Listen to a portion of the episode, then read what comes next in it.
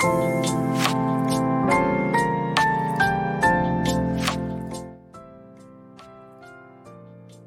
んにちは、ルートトマスです。え今回は、え、秋分の日ということで、えー、秋分の日に感じるメッセージをお伝えしたいと思います。ちょうど1年前ですね、え、秋分の日に、え、ライブをは行ったんですけれども、その時はまあホロスコープとかタロットとかでいろいろお話ししたりしたんですけども、まあ振り返ってみると、えー、9月の前半に、えー、僕の、まあ、先生と、えー、呼んでいた方が亡くなられまして、まあ、その先生の意思を、まあ、もうその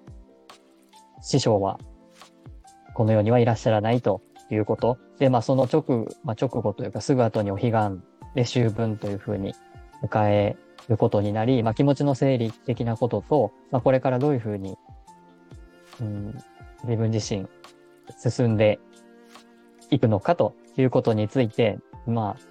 自分の中では決意表明的なあの日としてですね、秋分の日をあの迎えたという覚えがあります。YouTube にもそのライブの様子は残っているので、まあそれはちょっと聞いたりはしてないんですけど、えー、そんな時期でした。それから1年経って、本当に早かったんですけれども、1年経って、まあいろんなことがこの1年、やっぱりあったので、そういう意味でこの一つの大きな、僕の中では春分よりも秋分の方が一つ大きな区切りというか、えー、そんな気がしているんですけども、まあ、春分から半年経って、そして、えー、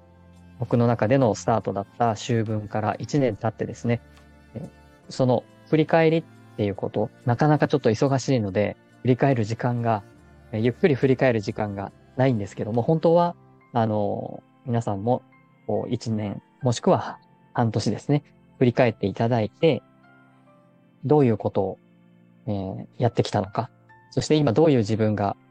状態になってるのか、気持ちになってるのかっていうのを振り返る時間を持たれるといいのかなというふうには思います。はい。で、えっと、本当に、うん、8月、9月といろんな情報がどんどん入ってきたりとか、いろんな動きがですね、あの、あったじゃなかろうかと思います。僕自身はすごく、えー、特にこの2ヶ月間大きな動きというか、気づきというか、えー、いろんな情報が入ってきているので、それを追いかけるのに、えー、まだまだ必死な状態なんですけれども、明らかにっていうかそのスピードがですね、一層速くなったなっていう感じがしています。だから、あの、より一層ですね、右脳でキャッチするものっていうのを、あの、意識するようにしています。これから特に夜が短く、あ、夜が昼間が短くなっていって、夜が長くなっていくという、まあ、陰のエネルギーに一層入っていくので、右脳を、えー、研ぎ澄ますというか、右脳の方でいろいろな情報を受け取っていきやすい時期になるのではないかなというふうには思います。だから、あの、前は僕もそうだったんですけど、右脳でキャッチしてくるようなことに対して、まさかね、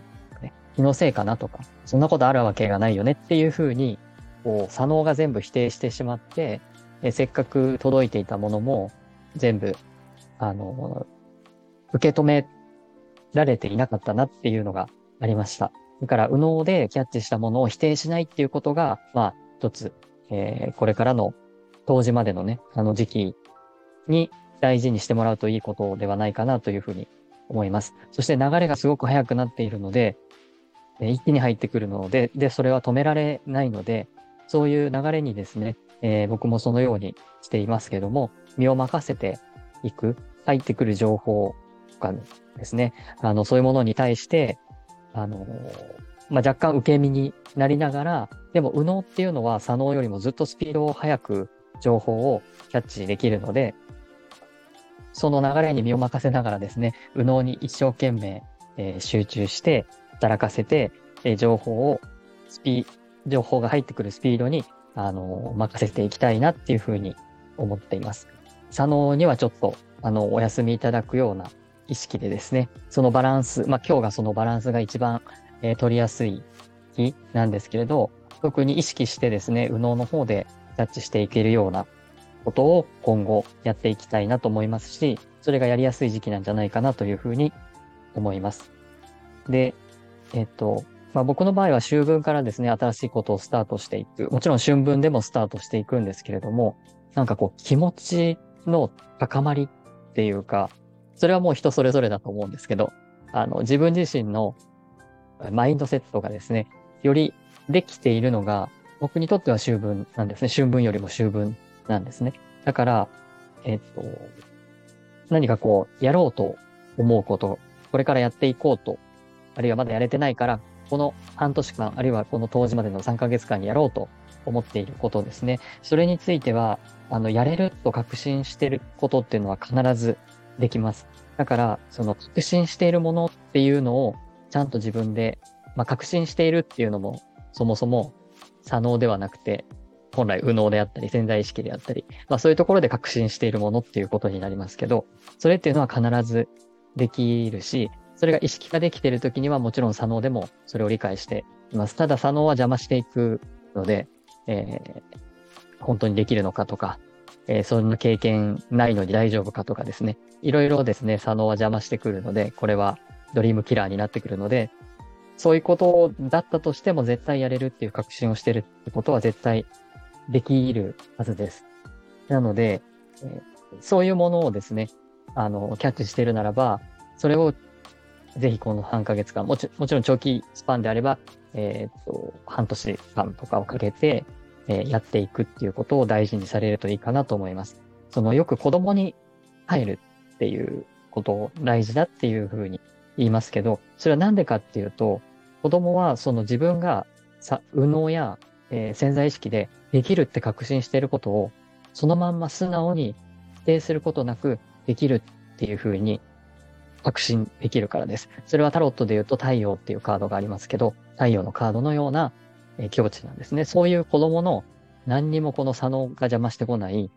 絶対自分はできるんだっていう確信っていうのはもう最強で、それを邪魔することはもう誰もできないっていうような、あの、大人は無理じゃないかっていう感じで邪魔す、しがちですけど、子供の中ではですね、あの、それは絶対できるって確信したら、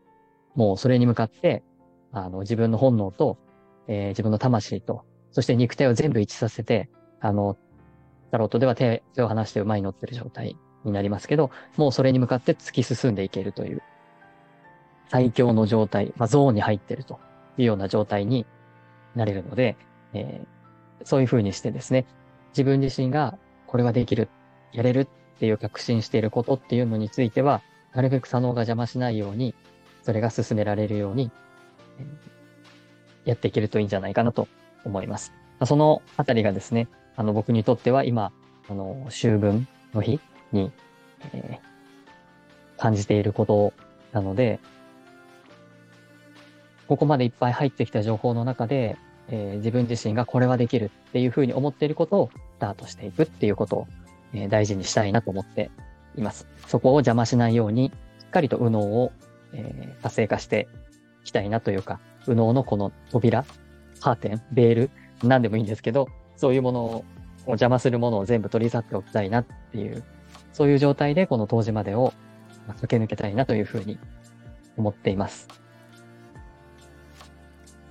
はい。で、あのいろいろこれまでの時間とか、あのやってきたこととかを振り返るって言われても、当然ですね、そんなに全部覚えてるわけがないので、え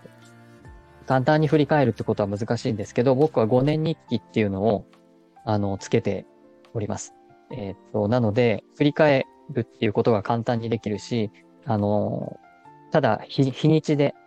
あの、今年の出来事を振り返るだけじゃなくて、年単位で振り返るっていうことができています。これは2017、8年ぐらい、もっと前かな。えっと、結構もう長くつけているので、えー、5, 5年日記が2冊目ぐらいになってるんですけど、えっと、そういうふうにね、何か記録していく、あの、日記つけなくても手帳に、あの、ちょっとメモしていくということだけでもいいと思います。右脳の、その、キャッチしてるものっていうのは、すごいスピードで入ってくる代わりにすごいスピードで忘れていくというものになります。だからその右脳でキャッチしたものを、えー、忘れないようにっていうか、あの、その書くっていうこと自体、左脳を使うことに、文字を使うことになるので、左脳を使うことにはなるんですけど、その記録していくっていうことは、一つ大事なことになってくるので、まあそれも一つなんかこう、参考に、このタイミングでスタートするのはちょっと中途半端ですけど、まあ、来年ですね。あの、来年の手帳がそろそろ売ってると思うので、えー、今後の、えっと、手帳にはですね、そういう記録、あの、メモ、えー、日記でもいいんですけど、えー、そういうものをしておくことによって、右脳でキャッチしたものっていうのを、えー、なんとか、なんとかこのマルクトの現実に、あの、し、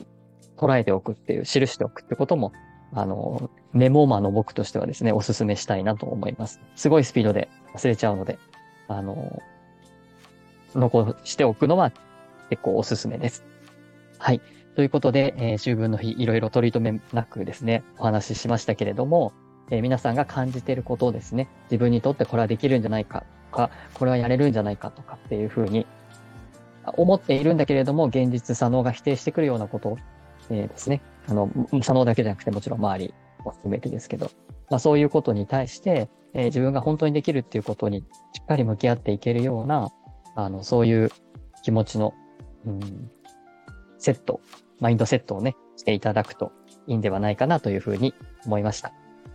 はい。これからあの、そういう瞑想とかスピリチュアル、そして、えー、あちらと、今お彼岸なので、あちらとこちらの世界が非常に深いところに来ているということな、えー、時間に入っていきます。もうすぐ涼しくはなってくると思うので、えっ、ー、と、そういう時間にね、あの、自分としっかり向き合って、えー、自分を整えていくスピリチュアルヒーリングの時間をですね、あの、大事にしていただけたらなと思います。えー、僕はそういう、あの、タロットリーディングですね。そういう自分と向き合うためのタロット。自分と向き合うための生命の木。自分自身を冷静を上げていくための、まあ、タロットや生命の木の、あの、講座をやっています。もうあえてタロットリーディングに関しては、セラピーリーディングっていう名前にちょっと変えてみまして、自分自身を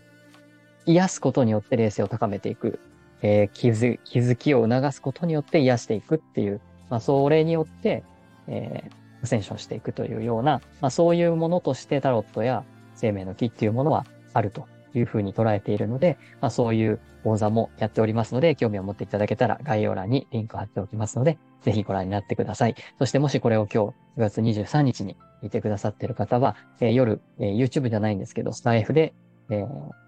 ライブを行いたいと思います。えー、9月19日に